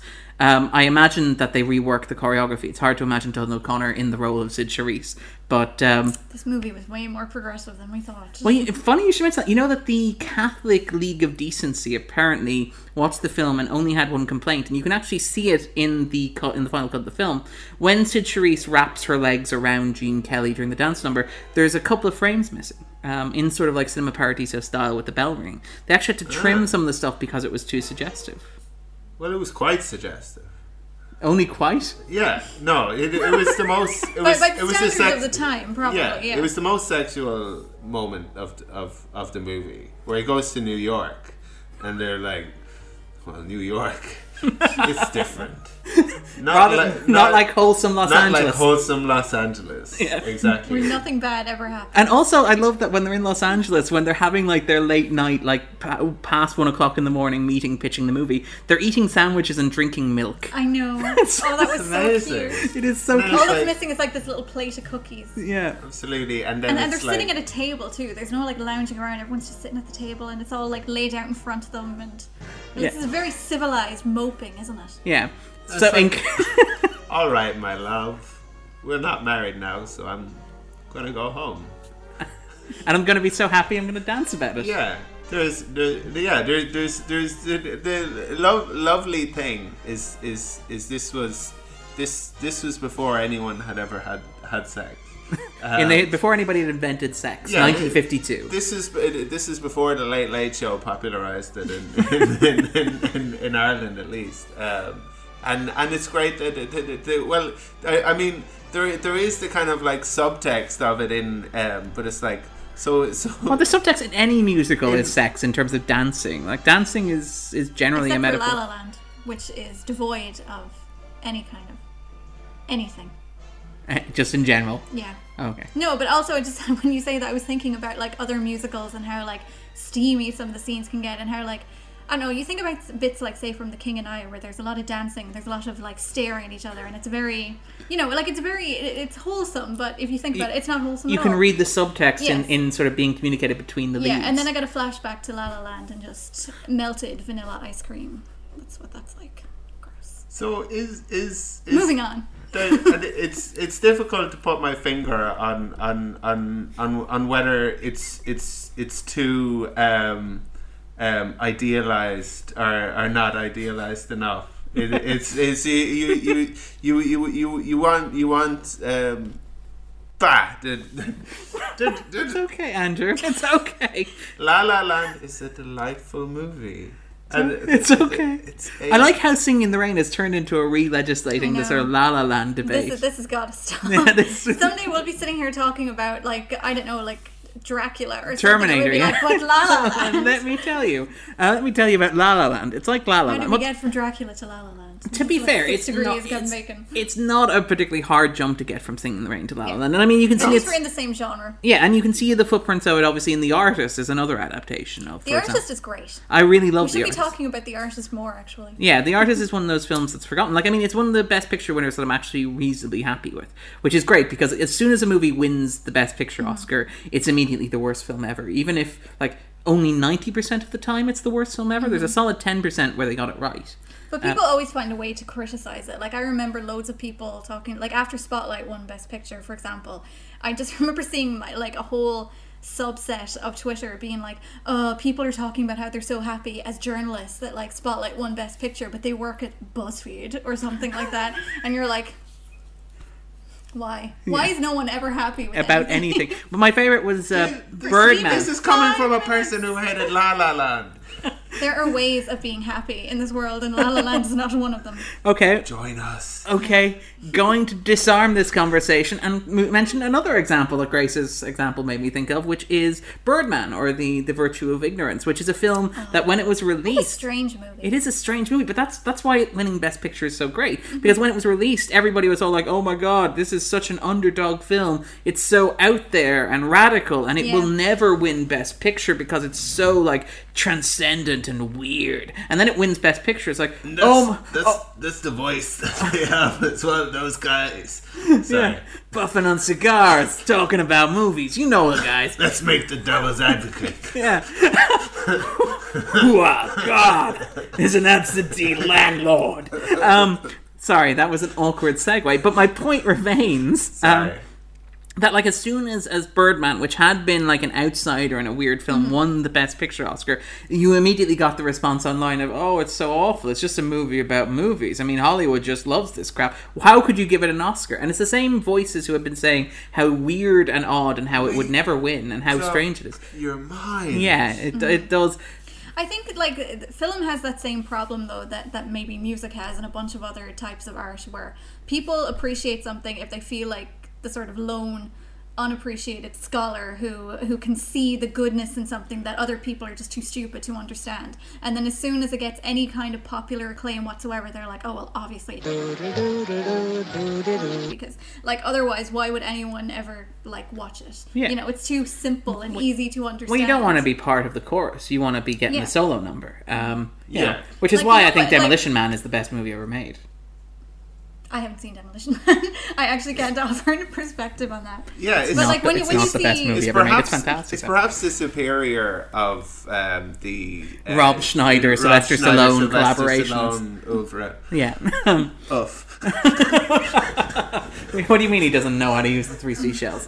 Um, but yeah, I think there's an element of that, and I wonder actually that's that's the thing about like because it seems like these days you can never get a consensus on film in the way that you have about these films to bring it back to stuff like Singing in the Rain, to bring it back to the movie we're supposed supposedly talking about. Because this is a film that is universally beloved by by absolutely everybody. It doesn't. Yeah, like I mean, I mean, part part of but part of that might be that it doesn't kind of maybe take some of the chances. It seems to have a very good balance and restraint in in in the way it does things. Because it's it's timeless in in and um, kind of speaks to speaks to our own times in in in the sense that it's um, it has these elements of satire but it's timely to the extent that it kind of cuts it off at a certain kind of uh, level and that it Yeah, knows like it what only it is it only ever goes so far. Exactly. Like just what we were saying earlier, where that point where he's like, "Am I a terrible actor? You know, am I am I no good at this?" And then they Hmm. immediately launch into a musical number, and nothing further is Yeah. said again. And, Yeah. you know, all of his anxiety and and, Yeah. and his insecurities are just kind of wrapped up a few scenes. Or, or even like the contracts that actors sign at studios are terrible and give them no creative freedom. But that's okay because studio executives don't actually have any power to enforce Yeah. these horrible provisions, right? Yeah, there's a lot Because of otherwise they'd be monsters. it, yeah. think. Uh, there's a bit where yeah, the studio executives sort of does the little dance along with Don Locke, where it's like, let's expose the star who is Yeah. one of my biggest earners as a fraud. I can't They're, see how they're this. way too excited about pulling that curtain. Yeah. I- like you can just see them going. "Ah." yeah, I can't see how this would possibly backfire on my business, um, because I'm a I'm a Hollywood executive and I'm a decent human being, and We if exist. ah, I'm pretty sure there are. So there, there, there's a kind of a patina of drama and um, interior life and all of those sorts of things that we're that we're that we're kind of used to in in in our contemporary movies. But it's it's it it's done in a very uh, restrained and kind of balanced way, and it it, it never kind of conf- um, confuses itself about what it is Yeah. and and and I guess that's some of the strength of it because it allows you to look back at it and think, oh, this this is this this is a great kind of artifact, but also it, it's still kind of relevant Yeah. Mm-hmm. at the same time. I like the pitch that like Singing in the Rain is just clever enough. It's not too clever for its own good. It's not too wry or too canny, but it's also not dumb. It's also mm-hmm. so it kind of threads the line where it gives you just enough that you will remember it more than you will remember other musicals. But Yeah, you you imagine that there are in, that there are intelligent people in it who are who are intelligent enough to put in these ingredients, but um, also intelligent enough to be judicious about Yeah. their their like application of them. yeah, there's no point at which this turns into The Player by Robert Altman, for example. That sort Well, of stuff. like I like movies sometimes that are too kind of smart for their own good. I, I, I, I, I like I, I, I, I like a kind of a a, a sort of a, a a challenge or an interesting choice. Yeah. Um. But but it it like I say we we wouldn't be able to make a, a movie these uh, like like like this No. today. And and and and I think that that was like some of the kind of well, there were there were all sorts of criticisms of La La Land, but And that we're was, back. But, but that was one of then we're back. But that was one of the criticisms is is that they were they were they were trying to harken back to to a um, to the kind of MGM musicals and um, kind of taking a big um, dump on, on on the whole thing and it's like well well you're like you're you're you you you can't expect them to just make an, an MGM music. I suppose the closer closest thing we had to that in recent years was like the artist remaking the kind of uh, a silent movie in, Yeah. in black and white and and And in the aspect ratio and with the title do cards it and stuff like that. and having that kind of authenticity. I, I haven't seen the artist. The artist is fantastic. I Yeah. wholeheartedly recommend it. Like Grace, I think it's massively forgotten and underrated. Mm. In large part, I suspect because it won the Best Picture Oscar. yeah. Um, Yeah, and that, and also there's probably quite a lot of like uh, commercial audiences that realize it actually is a genuine silent movie, and there's no talking. so hmm. I, I, yeah, I, because I remember recommending. Somebody asked me for French film recommendations before, and that was one of the ones that I said to them, and I was like, yeah, but it's like a legit silent movie, like make sure they know that before you buy it for them, because otherwise they'll just be like, "What's wrong with this? Like the sound isn't working or something." Well, I mean, But I- you can just imagine somebody not quite getting the concept. It's like, yeah, the color's Yeah. not on, the aspect ratio. age, yeah. in fairness, like it's, it's probably really unthinkable for, for people to imagine a time when having no talking in movies was the norm. was just accepted. Well, I mean, Yeah. Is there any mood music in it? well, there is, yeah, there's Yeah, piano there's- music, there's no- like in the there's no same way that there would yeah. be. Yeah, there's The, the thing that confused me about singing in the rain is what is Cosmo. Cosmo's job? Why is he there playing a piano While they're filming when they're it's- not recording any songs? Maybe It's- he's a manifestation of of of what's the his- living embodiment of sound. Yeah, So they're not singing at this point. No, They're they're, they're he's just providing mood music, basically, It's ambience. Um, I like I like how Cosmo's, you know, Cosmo. Like, you have to sense Cosmo's around because Don likes him. Yeah. In the same way that you have the bit at the start, and I think uh, yeah, Grace, while we were watching it, was like, "Stop trying to make Cosmo happen." In the same way, going to happen. he's like 1927's Ryan Reynolds, basically, is what Cosmo is. He's incredibly talented, charming, but just can't seem to make the right choices in life. Yeah, it's like we're going to raise your wages from what they are already, which is a sinecure. You you you you you have a, a purely ceremonial role on stage because you're you're well liked by by by by by the star and it's part of his rider. It's like you and the M&M thing. Um, so you're just playing piano there. And Whenever totally he normal. feels self conscious, perform a song uh, of some description. Yeah. Yeah. Just get his mind off it. That's your job here, Cosmo. It's like, is this piano music then going to be in the movie? No, we have an orchestra. Well, you know that you know, we talked about this when we did the the general. What used to happen was that uh, cinemas themselves would choose the music they would play with silent films. I believe. Um, interesting. So they, and actually, like, there's a great example, a great story about a, a cinema in New York that would have mountains of these old like tunes that they would use. And like uh, back in the '80s, they went through it with somebody who'd actually played piano in the 20s for these films. He's like, "Yep, you use that one for like if you had a horse race, chariot race thing going on. This one's very good for westerns. If you got a love scene, maybe working a little bit of this one." And it, it's Like interesting. stock music Yeah, it, it is. from back in the day. it is, and it's fascinating because it's stock music, but it's live, and it's also like improvised to a certain extent. In that, well, you imagine that they showed the the piano, the pianist, sort of the movie a couple of times beforehand, but it's kind of fun to imagine him improvising on the first night. It's like, where is this scene going? Um, That's actually really interesting to imagine a film not having a, a locked soundtrack, so to speak, musical soundtrack, and yeah. and that whatever kind of conductor or, or musicians you the ended gu- up with on the night could have such a significant impact in your experience What of the that's film.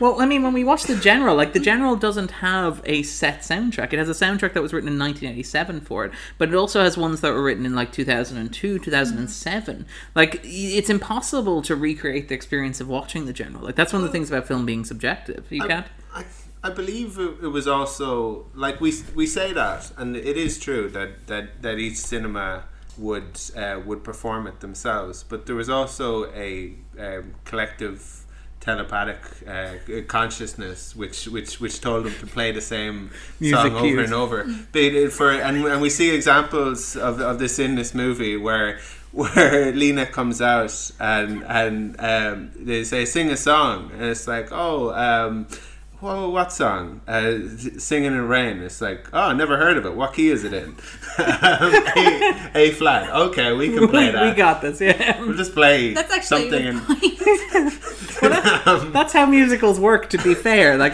I would absolutely just love to. Have you have you guys watched Crazy Ex Girlfriend and stuff like that? It's and I feel like Andrew might actually like this as somebody who liked La La Land, and Grace might like it as somebody who didn't like La La Land because it's more cynical and wry. But it's it's basically it's an attempt to recapture this sort of old stagey musical stuff with with like modern music sensibilities thrown in. And the idea is the main character has a mental or psychological breakdown that leads her to imagine her life because we can't make nice movies these days That's it exactly. It's because you can't have a modern musical without having some sort of weird framework. Like Buffy had demons. For, was it demons that caused the uh, the once more with feeling sort of Oh, thing? to every- I happen? feel like the only person in the universe who hates that episode. Really? How do you feel about Hush? I love Hush. Okay. Hush is perfect. But Hush I, is the I'm, silent I'm not, episode. I'm not generally a fan of musicals, so when people start singing for no reason, which in my opinion, that episode of Buffy, I'm like, why is this happening? You know? H- How do you feel about like we've just been talking about singing in the rain for a good hour and a half? I um, like I like certain musicals, but most of them, I feel like that was a curveball to throw right there. It's like, Yeah. by the way, I hate musicals. I feel like I thought this was well known that, that I was not a fan in general of musicals, and I could list the ones that I like We're- much faster than the We're ones. we're gonna find out that you buy four or five uh, fan magazines a week, and and and, and, and, and that actually you've in and you seen all the of musicals. Musicals. Yeah. No, they're Yeah, not this, is, mine. this is the big reveal, yeah. I'm Um, just minding them for someone else. so actually, hold on then. As, that- that's an interesting question then. As somebody who doesn't like musicals but who likes Singing in the Rain, yeah. what is the difference between Singing in the Rain and something like, say, Once More with Feeling, apart from like the level of quality and so yeah? But in terms of say other musicals, the difference between say this and I don't know, An American in Paris or um, Meet Me in St. Louis or I just find it very frustrating when people start singing when they don't have to. So, which in my mind is most musicals. Some, I suppose, with this film, it's easier to suspend disbelief because they're making.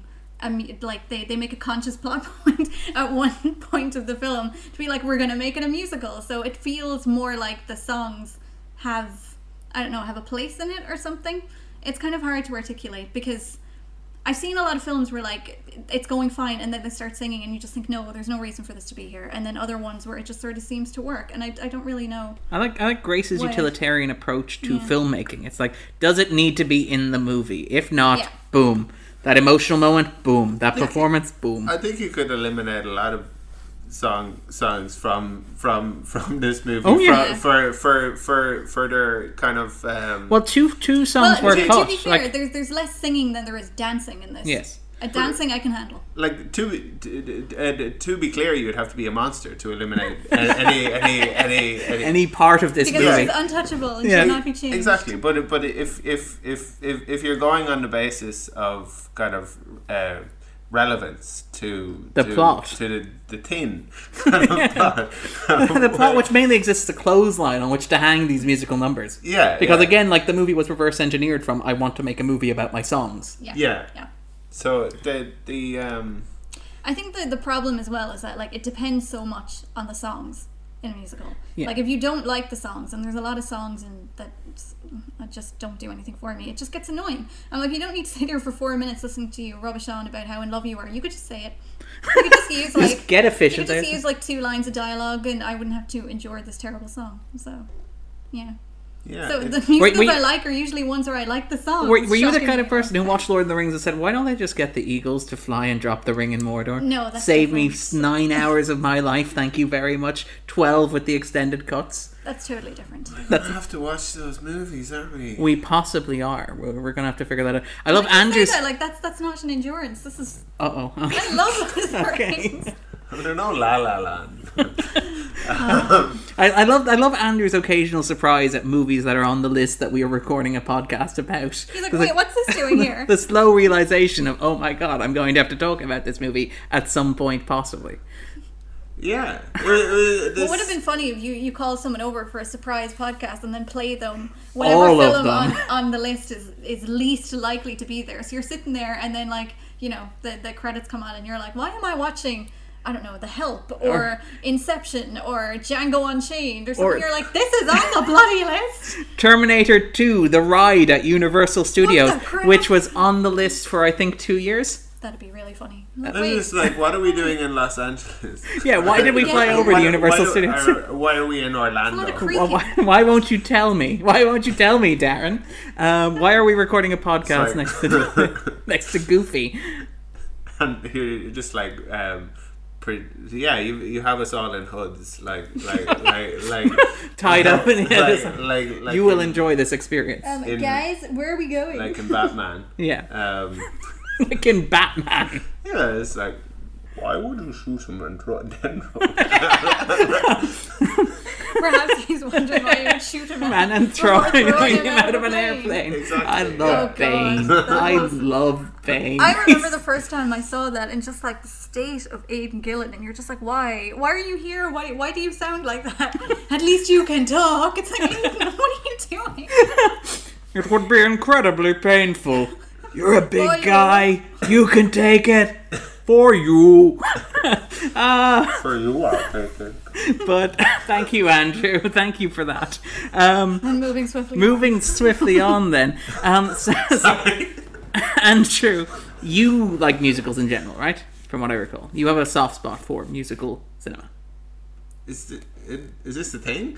I don't know. I thought you mentioned this that you had like when we were talking about La La Land, you talked about how you yeah, I- liked I- like the nostalgic vibe and stuff like that. I mean, Uh, yeah, I, I, I, I like, I, yeah. Like, so like having I asked do, Gra- I do. having asked Grace about what about like Singing in the Rain speaks to her as somebody who doesn't like musicals. I figured talking to somebody who does like musicals and nostalgic cinema, what is it about Singing in the Rain? I'm probably not the person that that she, that like like there there is some um person that that we haven't established who it, it, although I feel like we've had guests before who are genuine fans of, of musicals but if that's the role Well, that no, we I'm definitely playing, had some people in the anniversary podcast who were like, "I love musicals, but I hate." Well, the Marianne, film for example. yeah, Sherlock." Mary. Yeah. Yeah. yeah, I love how this podcast has turned into an extended re-legislation of the debate over La La Land. This is a, a terrible disservice to, It- to singing in the to rain. Sing in the Rain. We're so sorry. Grabbed don't you want my expert view on, on this as as a as as as as, as, as an aficionado of, Go for it. um, I would never stand in your way, Andrew. I, I feel like you, you go, go. Live your dream. Well- Share your vision with the people. I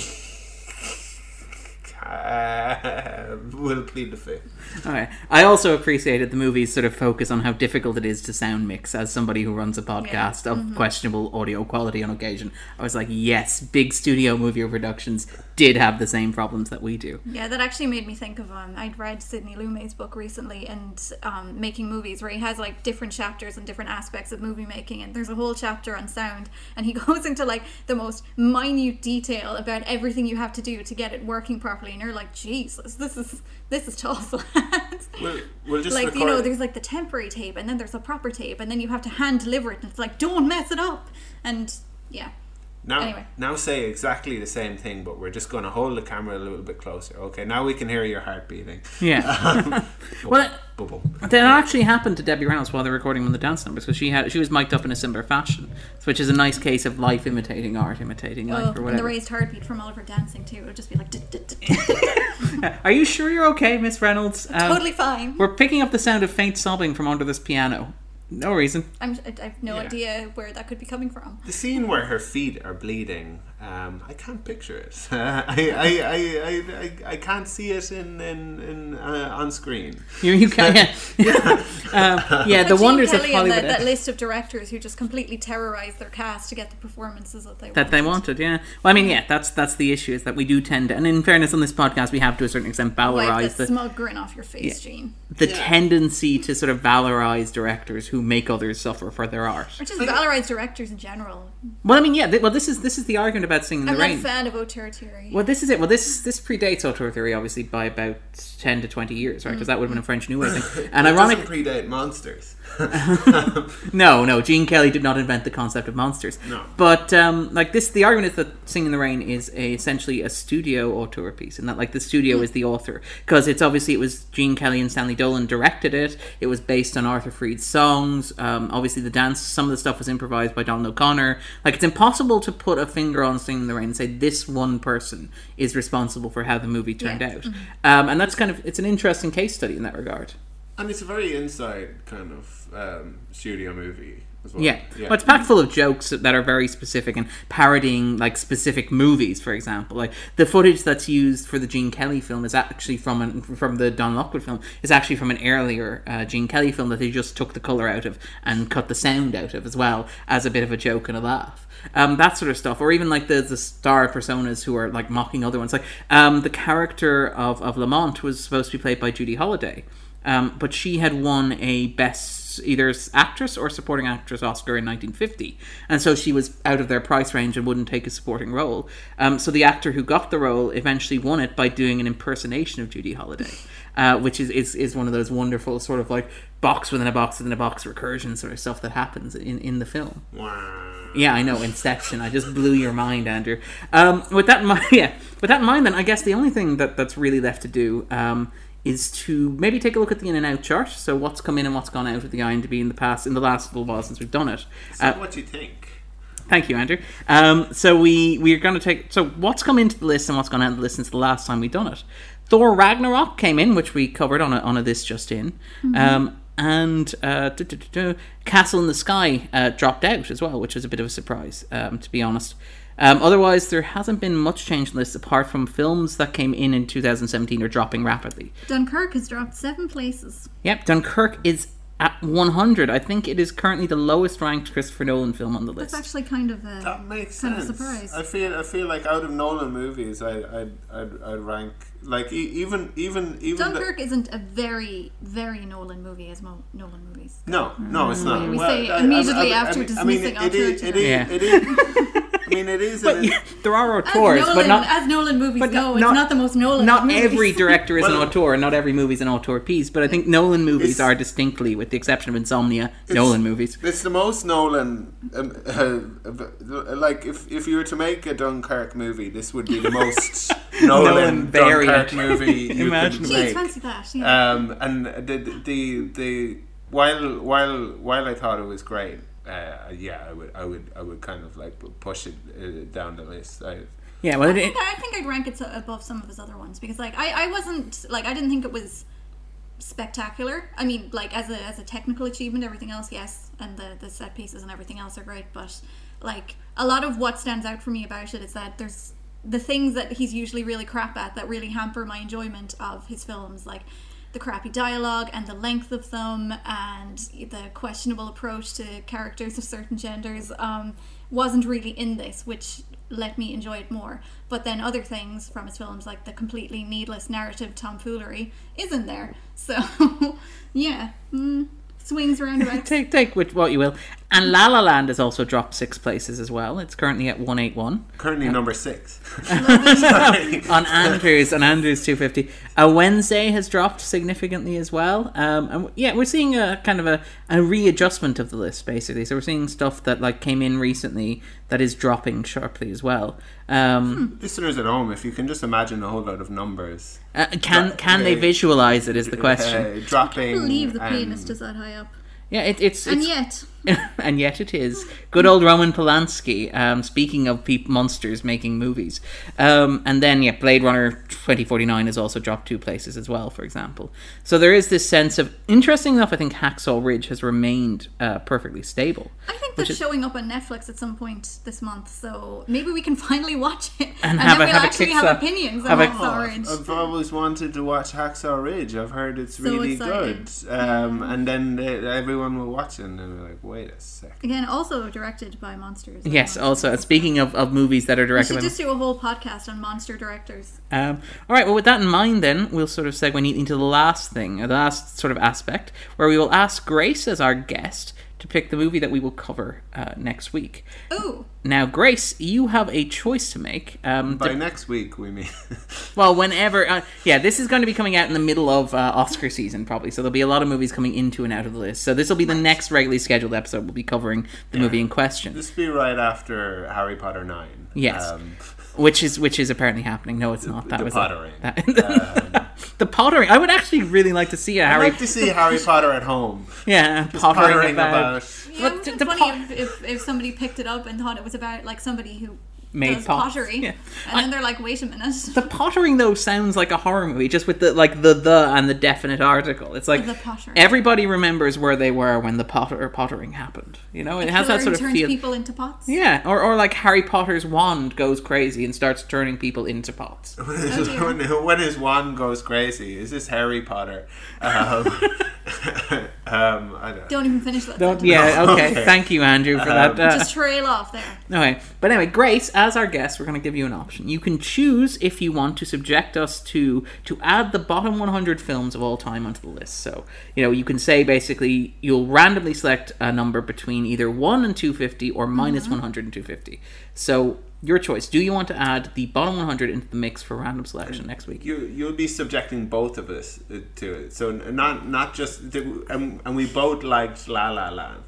Um, I so don't hold it against you. Thanks for throwing that in there, Andrew. So so you you you uh, th- that would be your opportunity to to, to, to, to exact punish us. a horrific Okay, vengeance. so so do I pick a number or pick an actual film? Well, no, well, don't, no, no. You just um. So, well, first of all, do you want to add into the mix, and then we'll we'll crank up Oh, the random okay. number generator. So, do you want to add the bottom 100 into the mix, Oh, or yeah. do, Okay, Obviously. all right, Okay. There's more Hold- interesting films in the bottom 100 than the top 100 half the time. interesting. So We- let, let's just insert the the shelf of, um, Of terrible 100 movies. terrible movies in into the generator.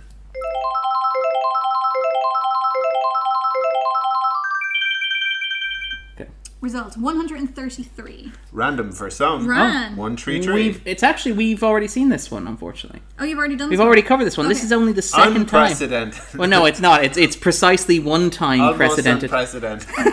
Last time it happened was with Leon.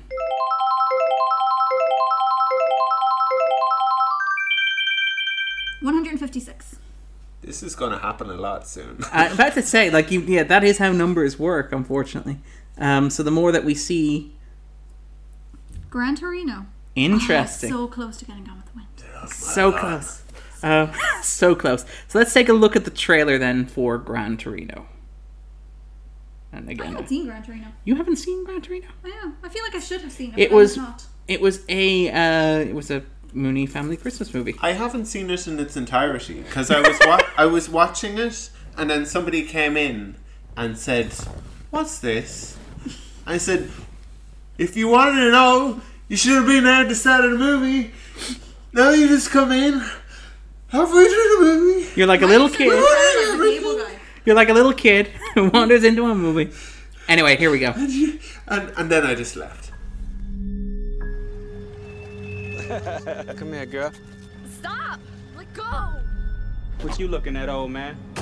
Ever notice how you come across somebody once in a while you, you shouldn't have messed with? That's me. Man, you crazy, man. Get out of here, man.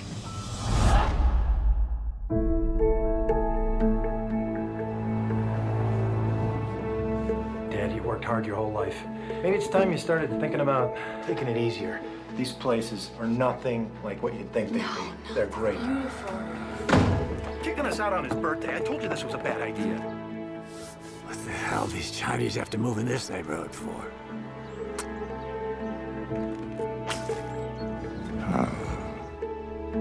Dorothy mentioned specifically that it was her desire for you to go to confession. And I confess that I have no desire to confess to a boy that's just out of the seminary.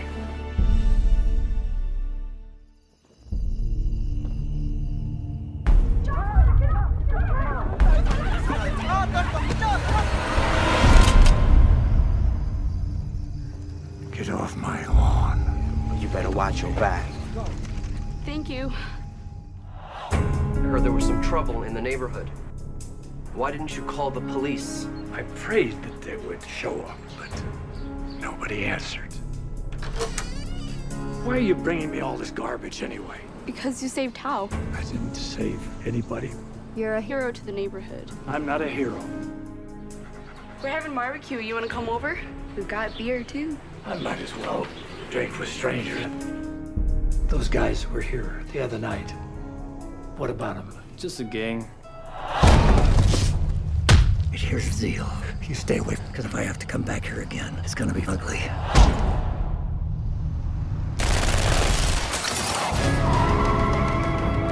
What was it like to kill a man? You don't want to know. Thao and Sue are never gonna find peace in this world. As long as that gang's around. What are you gonna do, Walt?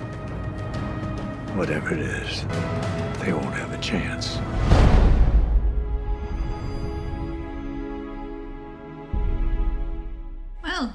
With that. Yeah, so I am the only person on this podcast who's seen that movie the whole I know way how through. it ends, though. Somebody ruined the ending for me.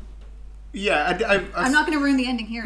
Just I'd be a really passive aggressive podcast guest. I feel like I've also seen the ending. The trailer. Um, if if It's very if, informative. Yeah, exactly. It's- if, it's if the- you do want to see the movie before next week's podcast, watch the trailer, And it'll give you most of the information. and it's and it's slightly uh, shorter. Slightly shorter. It does, however, um, it does that. It it is seems to me to be a much. It's like- misleading. Yeah, it seems to be a misleading trailer though as well because it's selling, I think, a very different movie than what you get. In that, like, if you were to watch this trailer, you think it's Death Wish with Dirty Harry, uh, when the movie is like.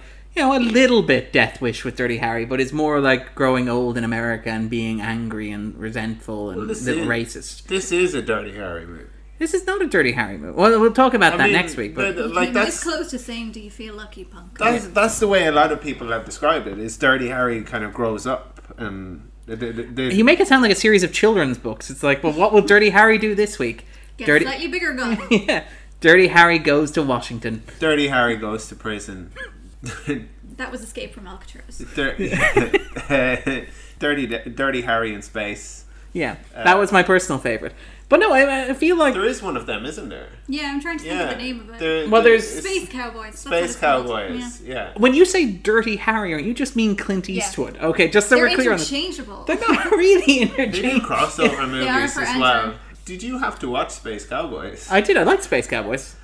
It I like- like a like a bit of fun. and fact, I like- I like Tommy Lee Clint- Jones is in it too, right? Yep. Yeah. And, And uh, old. They have the this. same age as Clint Eastwood. Surely Clint Eastwood is ancient these days. Nobody's the same age as Clint Eastwood. Like Clint Eastwood. Nobody's the same age as Kirk Douglas, and then there's Yes, Clint and then- Eastwood. yeah, so That's, there's- that's how we go in the hierarchy. It's like we're carbon dating. It's like these actors were old when Singing in the Rain was Oh, released. except Olivia de Havilland is the same age as. as Oh, Kirk she is Douglas. actually. Yeah. Oh. Possibly a few months older than him. At some point, you're the you're you're you're the oldest. That's how celebrity it's works. Like, Bob Hope, you're you're the oldest celebrity. Okay, you're, no, you're you're. What happened to the last guy? You don't wanna know. You're, You you're, know who's surprisingly old? Sean Connery. I was watching The Rock last he? weekend, and we looked it up, and he's literally like 87 or something. Well, he has stopped think, acting. Well, okay. Well, he has stopped acting, and there were Like, you rumors know that he's his, getting on, but I didn't think he was that old. well, like there there are like when he was Bond, he was forty, right? And I mean, He there. was 66 in The Rock. Whew. Guess I'm losing my sex appeal. um, sorry, there, we're not doing The Rock. There will not be awful Sean Connery impressions next week. But um, no, I, I, I do feel like the, the Gran Torino trailer does the movie a slight disservice in that it promises Dirty Harry as an OAP, and the movie is not quite that. Grim. Okay. So with that in mind, then, Grace, where can we find you? You can find me on Twitter at Pixie Grace. Andrew? As uh, A Q U I N N I U Q A on Twitter. Perfect. And you can follow the 250 at the 250. You can find us on Stitcher, on iTunes. Uh, we may also have a website up, the250.com. Yeah, and uh, if um, if if you enjoyed the 250 and, and you want more episodes, uh, visit your local library. And um, and just just just just inquire. They'll they'll be able. They'll to, be able to point you in the right direction. Exactly. Well, thank you very much, guys. Take it easy and see you next week. Bye. Laters.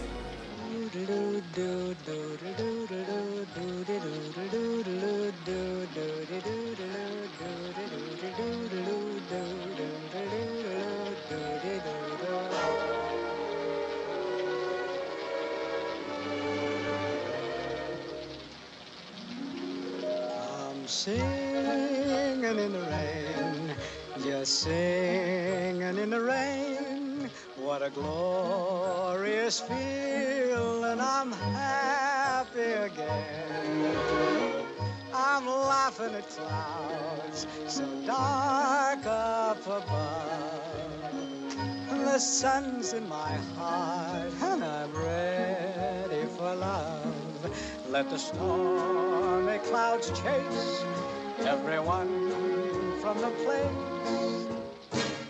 Come on with the rain, I've a smile on my face. I walk down the lane with a happy refrain, just singing, singing in the rain.